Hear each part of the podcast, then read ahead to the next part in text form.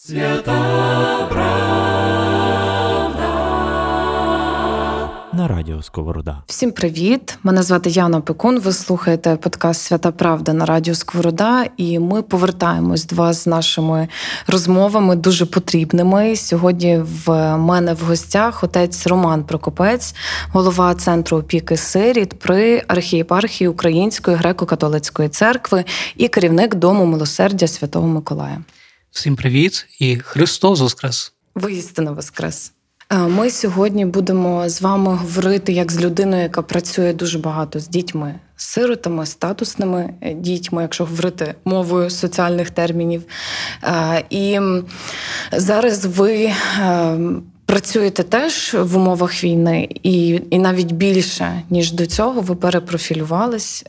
Як саме зараз виглядає ваша робота? Що саме ви робите? Ну, скажу так, що е, до війни наш центр е, працювали в нашому центрі працювали е, капелани, волонтери, які регулярно, систематично відвідували дітей статусних в школах-інтернатах, дитячих будинках. Вони теж приходили до нас, до Дім милосердя. То ми мали різні програми навчальні, виховні, мали теж спільні молитви. Тобто така провід, супровід і опіка відбувалися теж в стінах нашого дому. Е, діяв вже другий рік дитячий дошкільний простір Ангелики, е, де на цей час довоєнний було 36 дітей, 10 з яких були статусні діти. Е, з початком повномасштабної війни ми садочок змушені були задля безпеки дітей закрити. Діти, які мали батьків, вони повернулися, ну, батьки їх забрали до сімей. Статусні діти це здебільшого були евакуйовані за кордон. Е, і в той момент якби наш садочок припинив свою е, діяльність, але натомість ці приміщення ми адаптували під центр прийому біженців, зокрема жінок з дітьми. На сьогодні е, зазвичай це десь приблизно 30 до 40 є місць у нас, і ця кількість кожного дня є різною, тому що одні прибувають, одні від'їжджають. Якщо говорити загалом про діяльність капелана для сиріт, що саме входить в обов'язки? Бути поруч. Е, це це є наше гасло, і воно кожного дня і кожного року е, вже багато років воно себе оправдовує, тому що, будучи поруч е, дітей, ти розумієш, відчуваєш їхні потреби. Дуже часто вони самі тобі про це говорять, і багато наших проєктів, які ми на сьогоднішній на сьогоднішній день маємо, вони були народжені е, від потреб, які переживали в певний момент діти, або самі їх озвучували. Це, зокрема, от кулінарна школа Казанок, е, де е, багато років тому була така от потреба нагодувати кількох випускників інтернату, які з області приїхали до Львова. І навчання в них не розпочалося, кухня не працювала, відповідно, грошей вони теж не мали, і були голодні. Та? І після одної такої спроби е, купити їм продукти, завести, щоб вони мали на тиждень, за два дні вони телефонують знову, кажуть, ми знову хочемо їсти. Е, я почав якби ну, замислюватися над тим, як можна е, не просто гасити наслідки тої проблеми, а як можна її взагалі викорінити. Так? Ось навчити її готувати. І це дало можливість так розпрацювати певного роду такий, е, таку програму е, кулінарного навчання безпосередньо в самих школах-інтернатах. І ми е, успішно реалізовували їх ці програми в двох закладах. І маємо на сьогодні таку мрію, що в стінах Дому милосердя організуємо професійну кухню з професійним обладнанням і з місцем. Де будуть відбуватися навчання. Ми маємо вже на сьогодні такий розпрацьований цілий план, з за всім необхідним, що має там відбуватися, що бути, щоб і ця кухня забезпечувала дітей, мешканців, працівників цього дому, але також і навчала. Тобто це не тільки такий е, духовний супровід для розвитку та дитини, підтримка якої вони не мають від батьків, це і соціалізація в такому прямому контексті. Духовний розвиток в першу чергу, тому що е, ми, я би сказав так, доповнюємо Е, цей процес навчання і виховання, який діти отримують в школах чи в дитячих будинках, де вони перебувають і навчаються. Е, зі свого боку, ми доповнюємо власне ту духовну складову.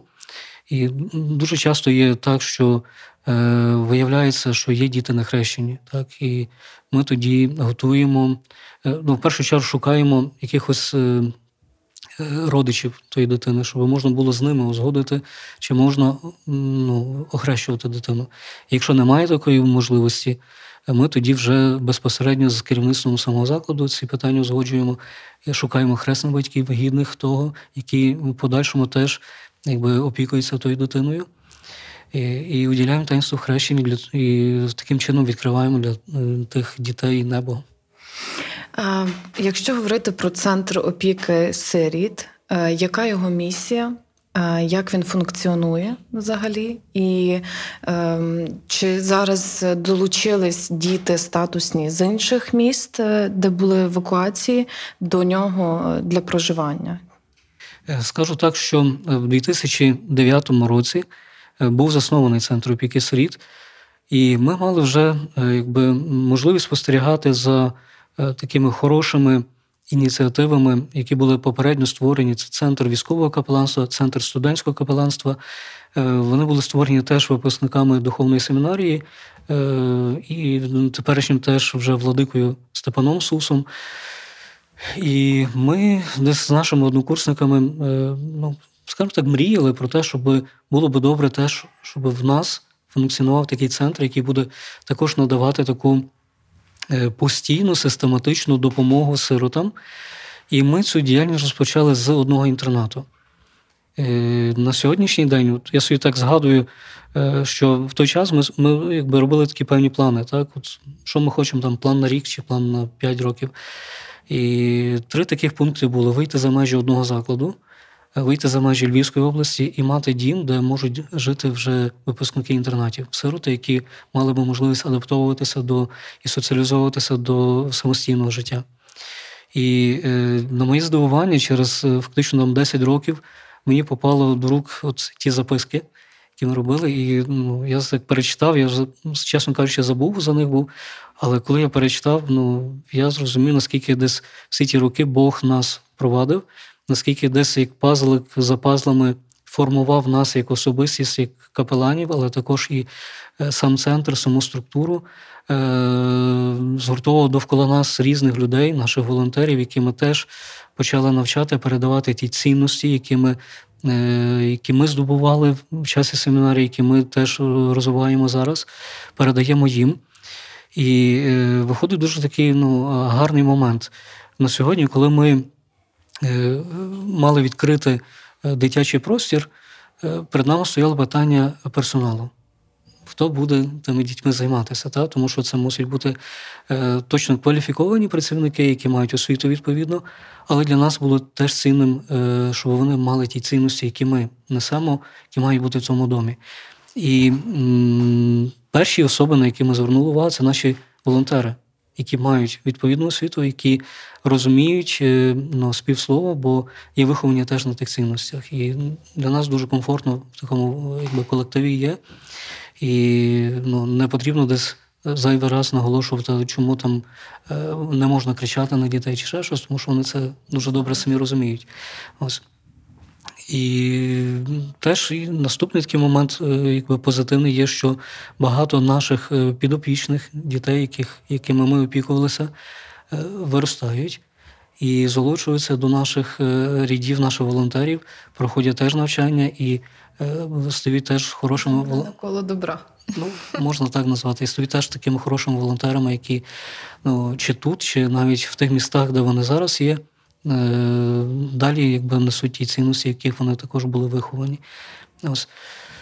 Е, на сьогоднішній момент, е, коли почалася війна, то нашими студентськими капеланами і волонтерами Дому милосердя, центру опіки сирів, зокрема, був організований такий координаційний штаб, який вивчав всі ті потреби, виклики, які от принесла війна і намагалися якомога швидше і якісно давати таку відповідь.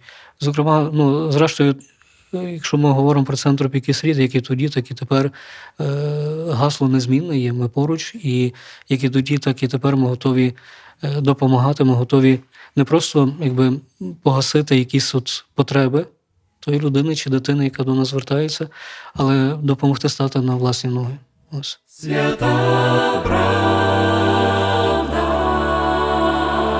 На радіо Сковорода. Якщо говорити про трансформацію вашої діяльності зараз і про те, як до вас долучилися люди, які були вимушені покинути свої домівки, це і жінки, і діти, чи лише діти? Е, Я собі пригадую, знаєте, перші е, хвилини, перші години е, від того моменту, коли ми всі почули про війну, Е, і очі наших волонтерів, які от збіглися додому милосердя. І коли я це все аналізував, я зрозумів, що е, з одного ну, задавав собі питання, чому вони є тут? Чому вони не зібрали речі, не поїхали кудись, так? Чому вони не сидять вдома? Е, Можливо, не ховаються, так? Чому вони є тут? Я зрозумів, що е, це місце для них є місцем безпеки, е, місцем е, такої взаємопідтримки. І коли запитав запитання, дав запитання, що ми робимо, чи відкриваємо тут центр чи ні, тобто ну, тут не було інших варіантів. І команда, яка сьогодні є в Домі милосердя, яка допомагає внутрішньо переміщеним особам, тим, які тікають від війни, це наші волонтери здебільшого. Волонтери нашого центру, волонтери центру студентського капеланства, е, які, от, кажу, от був створений цей координаційний центр волонтерський, е, який допомагав е, і при евакуації дітей, який також допомагає постійно в гуманітарних таких рейсах. На сьогоднішній день це більше ніж 500 тонн, я думаю, вже було від нашого центру передано на схід. Це також прийом біженців тут. Е, Їхня така, ну, скажімо так, адаптація це і психологічна підтримка, духовна підтримка. Це і е, наш гуманітарний склад, який має одяг, взуття, продукти, це теж забезпечуємо цим всім. Е, і пізніше, якщо є ну, наші біженці, наші друзі, які тут у нас живуть, е, відчувають і озвучують цю потребу, що не хочуть виїжджати десь далі за кордон, ми тоді теж допомагаємо в тому напрямку. Як е, взагалі ми можемо з вами поговорити про дитинство, дітей і війну, про тих найменш беззахисних е, мешканців нашої країни, які стикнулись з абсолютно жорстокими обставинами, е, часто залишались беззахисними. Як ви вважаєте, як е, вплине на дітей взагалі е, травма війни? Ну, ну, звичайно, що дуже важко про це говорити є. І ну, моя думка є така, що точно діти не мали би відчувати, переживати і все, все те, що несе з собою війна. І хотілося би е, максимально огородити їх від того. Е, на жаль, е, на жаль, є правда така, що ну, ми не є всесильні, так, і багатьох не можемо е, де захистити, не можемо уникнути багатьох таких моментів, які ну, просто не передбачаємо їх. Так. Те, що ми можемо тут зробити, це е, дати їм відчуття е, безпеки. От, дому, де їх люблять, е, дому, де їх приймають, е, де вони можуть смачно поїсти, де їм є тепло, де вони можуть побавитися. Е, також в нас е, є е, наші психотерапевти, які е, також ну, працюють з дітьми, якщо є е, в цьому потреба. Наші капелани, волонтери, ми їздимо також постійно до дітей, які, чи у Львові, чи Львівській області, е, тих, які от, е, евакуювали е, з місць, де, де є війна. Стараємося теж бути біля них, стараємося чути їхні потреби і допомагати в силу того, скільки ми, що ми можемо зробити. Якщо говорити про психологічну і духовну підтримку для дітей, для їхніх мам, тат, і чи потрібна вона всім абсолютно дітям? Чи це теж напевно може бути як порада для батьків, які нас слухають? Та і ймовірно, це стосується не лише тих дітей, які були евакуйованими або просто поїхали з гарячих е, точок е, на нашій карті, а й для тих, в кого, наприклад, тато пішов на війну, та, як військовослужбовець, е, а в когось і мама, як військовослужбовиця. Е, що робити з такими дітьми? Як їм допомагати? Хто це має робити? Може, у вас є такі поради, опираючись на власний досвід? Ну, Точно скажу так, що діти по-іншому переживають це все, ніж дорослі. І в певному моменті з дітьми є трохи легше, та, в тому плані е, дати їм ці ключові моменти, та, безпеку, е, їжу, так, тепло. Е, І вони можуть якби, ну, нормально себе почувати. Так? Е, І знову ж таки, наші психотерапевти не працюють не зі всіма підряд, але йдуть до тих, хто потребує цього. Це може бути якби такі зовнішні ознаки, та стурбованість, якась е, знервованість дитини чи дорослої і так далі. Тобто якісь надмірні емоції, е, які людина переживає. Е, тоді так, ми пропонуємо допомогу. Ось насильно ніхто не не, не заставляє. А як взагалі говорити з дітьми про війну? Чи треба пояснювати дітям, що це таке, особливо коли вони бачать фотографії в інтернеті загиблих е, цивільних людей, дітей, е, іграшки в крові? Ну тобто такі страшні речі, які можуть точно травмувати психіку. Та це і називається травма війни, зокрема, і це теж. Ну, Ми не можемо десь берегти від того, щоб діти це не бачили чи не чули. І якщо вони можуть це почути від нас, як осіб, яким вони довіряють, і інформацію, скажімо так, правдиву, та інформацію, яка їх не буде більше травмувати, але е, пролиє світло, та воно їх трохи ну, заспокоює, звичайно.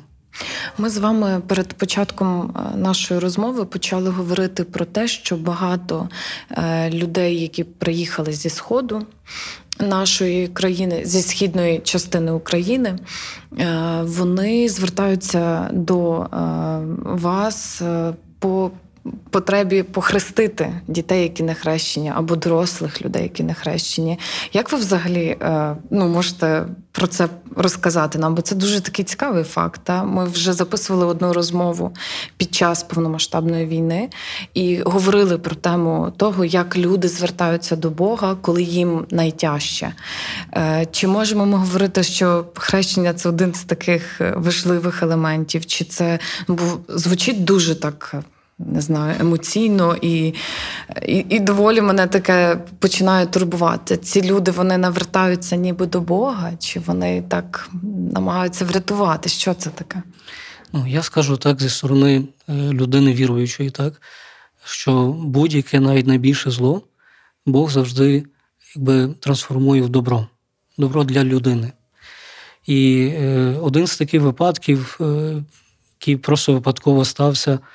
Е, це було вже близько 10-ї вечора. Е, в стрічці е, новин в Фейсбуці та було просто таке повідомлення, де можна в тій годині нагодувати 10 жінок з дітьми.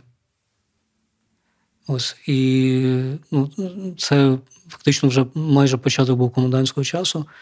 Якби тому людина якби так писала такий цей. Це моя знайома, я зразу відтелефонував, кажу: ну, у нас тут є кухня, ми можемо приготувати, я маю переписку, можу завести. І ми це зробили. І тоді, коли е, спілкувався з координатором тої групи жінок, е, вона дізналася, що я священик, і розплакалася, і попросила, чи ми, чи я можу її охрестити, бо вона є не хрещена. І на той час це було, був 17-й день війни, і вона каже: я от сидячи там, е, в підвалі, ховаючись від тих обстрілів від е, мін, молилася, щоб не померти нехрещеною.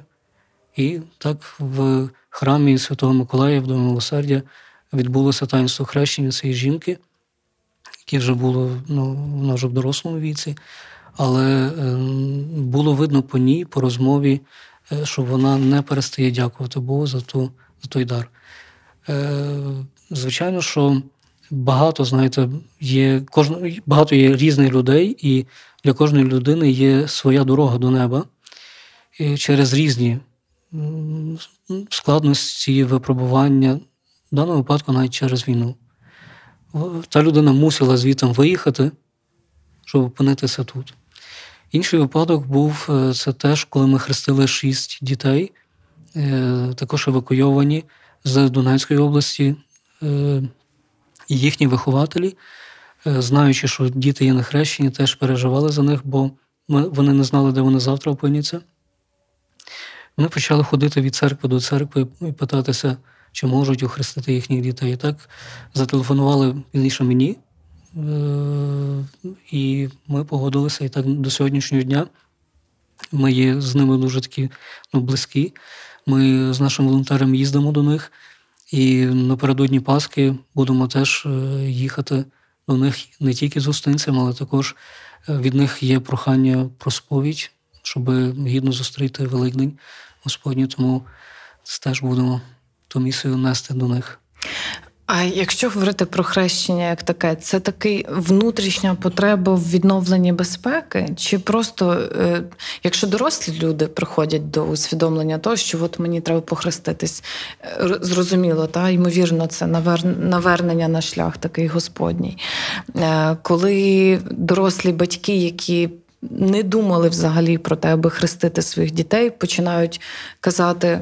Окей, мені треба похрестити свою дитину, бо я розумію, що війна може забрати мене в неї чи е, цю дитину в мене. Та? Я думаю, що тут е, ну, є такі моменти, е, що е, можливо десь відкладалося це таїнство, так? бо чогось не було, чогось не вистачало, сміливості не було. Можливо, не було в той момент священника, бо ми говоримо про терени, де є мало церков. Так? Е, можливо, десь е, інша причина була на те, що не не, не дійшло, якби так, от розуміння того, що дитина має бути охрещена ще мали, з маличка, для того, щоб. Бо що таке таїнство хрещення? Відкриває для кожної людини небо. Так? Відкриває можливість бути воцерковленою, тобто прийняти теж наступні таїнства. Це і Євхаристію, і прийде момент, і будуть Е, е, одружуватися чи виходити заміж також. І ну, тому е, цей, цей війна на сьогоднішній момент, як моя думка, моє таке спостереження, вона просто дуже чітко робить межу між тим, що є важливо, і відкидає всі ті інші страхи і все, все, що є неважливе. І тоді людина переоцінює дуже чітко, знаєте, що що є фундаментом в її житті. І тому вона звертається до Бога, тому що, можливо, вона не знала, як до нього звертатися раніше. Можливо, відчувала якісь страхи, можливо, недовіру, е, можливо, образи якісь. Але ця війна, те, що людина пережила, вона розуміє, що це все є ну, маловартісне. І вона починає відкривати Бога навіть в інших людях і починає дивитися через милосердя, яке ті люди дарують їй, е, розуміє, наскільки Бог є ще більше щедрий, ще більше милосердний. І ну, теж з досвіду наших людей, які вірують, ві, ві, вірують в Бога, можливо, теж чуючи молитву інших людей, людина починає шукати.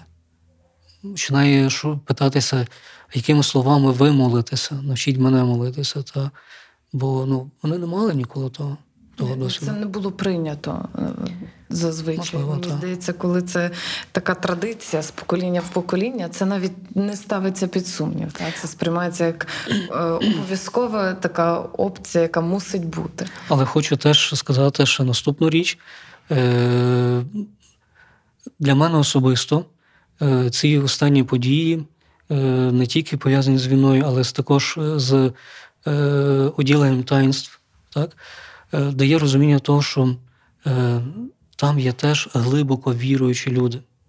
Що ми, можливо, десятиліттями, коли нам штучно закладали цю межу між Сходом і Заходом, одні ліпші, другі гірші, там ті мають свою, якби. Глибоко віруючі люди, ті взагалі безбожники і так далі. Ну насправді нема того як і там є ну, насправді глибоко віруючі люди, які шукають Бога, так і в нас можна знайти багато атеїстів, людей, які не вірять в Бога, які відкидають, навіть дивлячись на е, на явні чуда Божі, ну, людина не хоче знаєте, десь це приймати. І скажу також, бо мав е, велику дотичність до до війська, що е, наші військові набагато швидше затерли ту межу.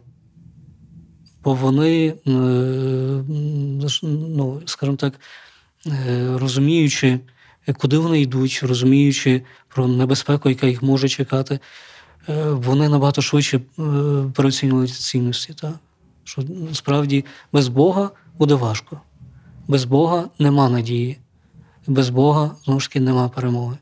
І тоді вони для себе теж роблять висновки. І багато є військових, які е, хрестяться також, які приймають таїнство е, шлюбу, які ходять до причастя, які моляться е, навіть перед тим, як йти на завдання.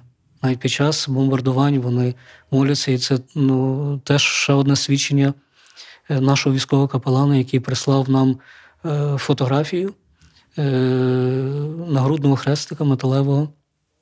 І зі словами, що цей військовий, який колись вчився в академії, е, який відвідував е, молитви, біблійні такі гуртки в академії, е, фактично чудом залишився живий.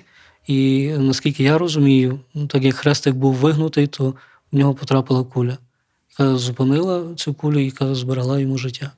Ось і цей військовий, якби ну звітом дає теж таке свідчення, що тільки завдяки вірі в Бога і молитві, якого він молився в цей час обстрілів, залишився живий. Свята правда на радіо Сковорода. Дуже цінна особисто для мене оця включеність і допомога релігійних спільнот будь-якого контексту. Та? Е, Вона говорить про те, що такі спільноти, які вірять в Бога, які е, живуть за цінностями і принципами, е, які говорить нам Біблія, е, вміють служити звичайним людям в біді, допомагати першими. Абсолютно всі церкви відкрили свої двері, ну принаймні мені відомі тут для людей, які були змушені покинути свої домівки. І це дуже цінна така підтримка і допомога. І та мудрість, з якою церква пояснює деякі речі, е, іноді мені вона приходить значно пізніше. Мені особисто треба більше часу, аби зрозуміти цю мудрість, але вона справді є помічною, тому ймовірно, що. Дійсно, в такій страшній біді це чи не єдиний спосіб не втратити віру в перемогу, в те, що є якась вища місія цього всього страшного, що відбувається сьогодні з нами. Але є ще одна така тема: це. Е, Діти, які втрачають своїх батьків на війні, Е, це дуже страшно, і мені здається, що е, ми повинні дуже швидко адаптуватись до. Таких ймовірно та е, нових історій. Я не впевнена, що соціальна політика України знає, як з цим працювати так швидко і в такій якійсь кількості великій. Але я знаю точно, що ми можемо адаптуватись і включитись. Але що ви радите як людина, яка працює багато років з сиротами? Е, Які можливо підходи або не знаю, якісь особисто поради від вас професійні стосовно того, як працювати з тими дітьми, які тільки-тільки втрачають батьків на цій повномасштабній війні? Ну, напевно, що говорити про якусь одну таку формулу е, було би неправильно. І точно, що ця дитина чи, зрештою, будь-яка особа, яка втрачає своїх рідних, вона потребує е, підтримки, потребує, щоб був хтось, хто з ким вона може про це поговорити, щоб був хтось, хто може її підтримати, розрадити. Ось і тому знову ж таки бути, бути поруч щоб вони не відчували, що їх просто ну, мали, наприклад, таку опору в своїх рідних, своїх батьках. Тут її втратили, і тут вже більше нікому до неї немає е, ну, якби, і часу, і взагалі справи. Ось, щоб цього не було. Що вона розуміє, що є е, люди, наші, українці, наприклад, е, чи, чи держава, чи церква і за них дбає. І що би не сталося, вони будуть поруч і будуть допомагати. Ось. Скажіть, е, будь ласка, чи ви плануєте своє майбутнє? Особисто я е, відчуваю якийсь великий не знаю, сором або відчуття провини, коли намагаюся запланувати собі тиждень. Я думаю, боже, ти така егоїстична. Хто його знає, що буде завтра? Та для чого ти собі там плануєш якийсь, не знаю, якийсь манікюр на п'ятницю? Та е, це ще й така дурниця. От оце умовне знецінення, яке прийшло до всіх звичайних базових речей, до якихось планувань. Ми маємо моральне право зараз планувати бодай щось. Які і чи ви плануєте своє якесь майбутнє? Ну, я думаю, що це така унікальність нашого народу є в тому, знаєте, що ми незалежно від е, біди, ми не втрачаємо віри в майбутнє і добре майбутнє. Та? Е, звичайно, що було так, е, говорю про свої особисті пережиття. Перших, напевно, що 2-3 дні були дуже важкі. Ти не розумів, ну, те, що ти робиш, воно тебе просто захопило 24 на 7. Та? Е, ти був цілковито в в тих всіх різних процесах, е, чи ну, забирати людей, перевозити їх, десь облаштовувати їм якісь побут і так далі, е, дбати про якісь продукти, одяг, ну, всі ті необхідні речі. Ось, Звичайно, тоді було, напевно, що дуже важко щось думати за те, що буде завтра. Ти був тут і тепер, і ти реагував на ті потреби, які от є тут і тепер. Можливо, через те, що ми вже трошки звикли до цього стану війни які є, і е, ми почали вже трошки по-іншому дивитися на ці речі. Це видно теж і з е, з волонтерськими різними організаціями, з е, цими е, гуманітарними потоками, які е, в перші дні були хаотичними, зараз вони є чітко спланованими і. Скажімо так, приїжджає сюди виключно те, що є потріб, в чому є потреба, і їде в потрібні місця з потрібним грузом. Ось Е, так і в будь-якій іншій сфері. І це дає можливість сьогодні людям теж повертатися вже до роботи своєї, яку вони е, мусили там на тиждень-два залишити в часі війни. Зараз же повертатися, бо знову ж таки люди розуміють, що від їхньої роботи залежить теж економіка нашої держави. Ось це один момент. Чи я планую, що буде завтра? Ну, звичайно, що буде перемога, перемога наша. Чи я планую, що я буду робити після війни?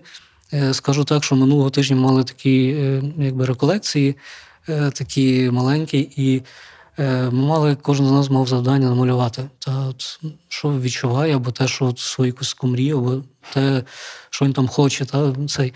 Я намалював море і купу піску. Це те, де я хочу бути після війни. Це, це скажімо так, ну, моя мрія є. Я вірю, що так буде.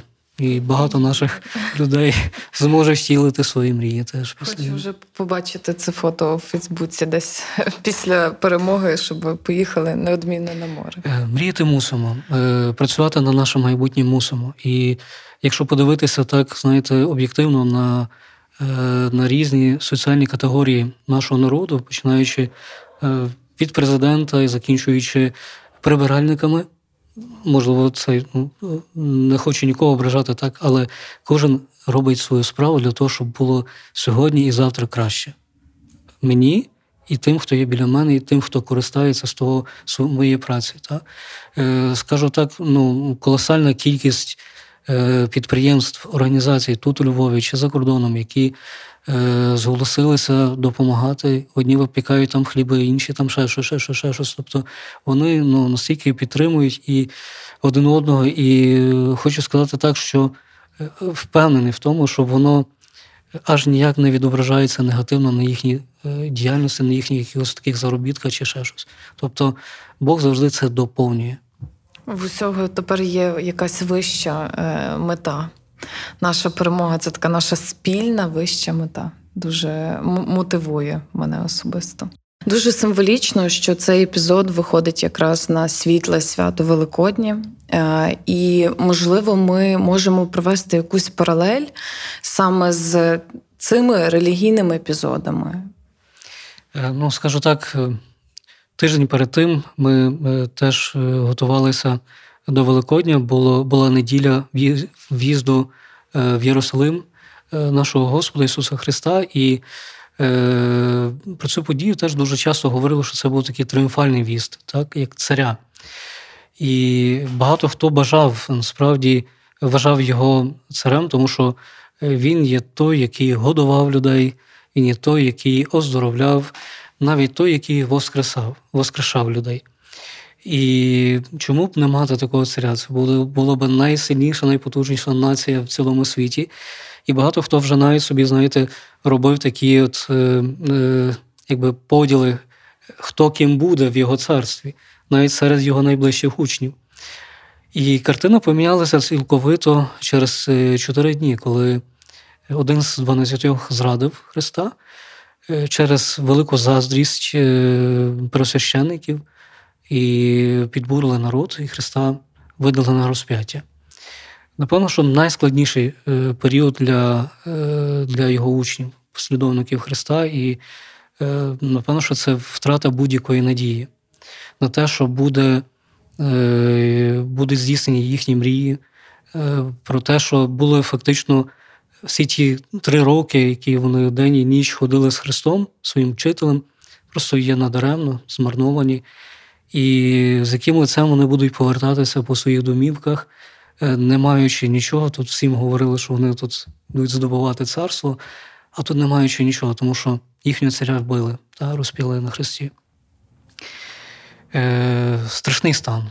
І важливо є навіть серед того всього були ті, які стояли в мовчанні зі сльозами, але з надією, що все-таки, коли Господь обіцяв, що буде, е, що буде щось, та, що, щось краще, значить він якось це зробить.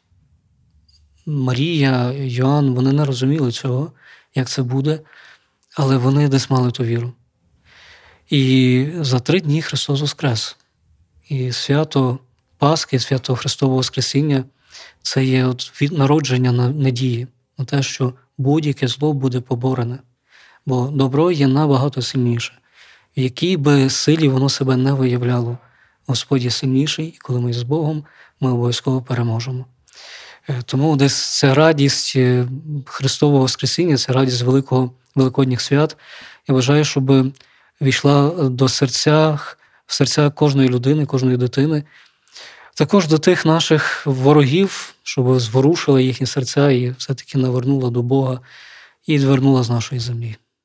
Е, Я дуже дякую вам за цю розмову. І перш ніж ми завершимо, все ж таки попрошу вас е, побажати щось нашим слухачам та слухачкам, бо в цей час це дуже важливо саме від гостей нашого подкасту чути.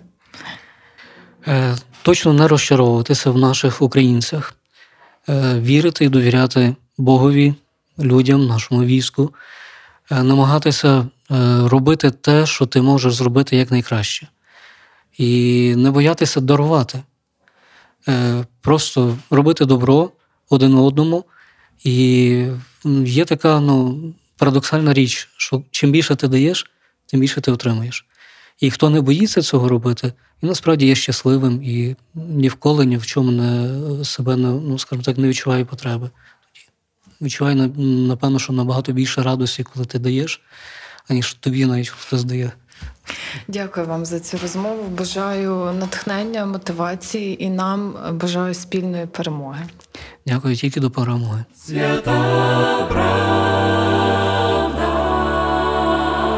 На радіо Сковорода.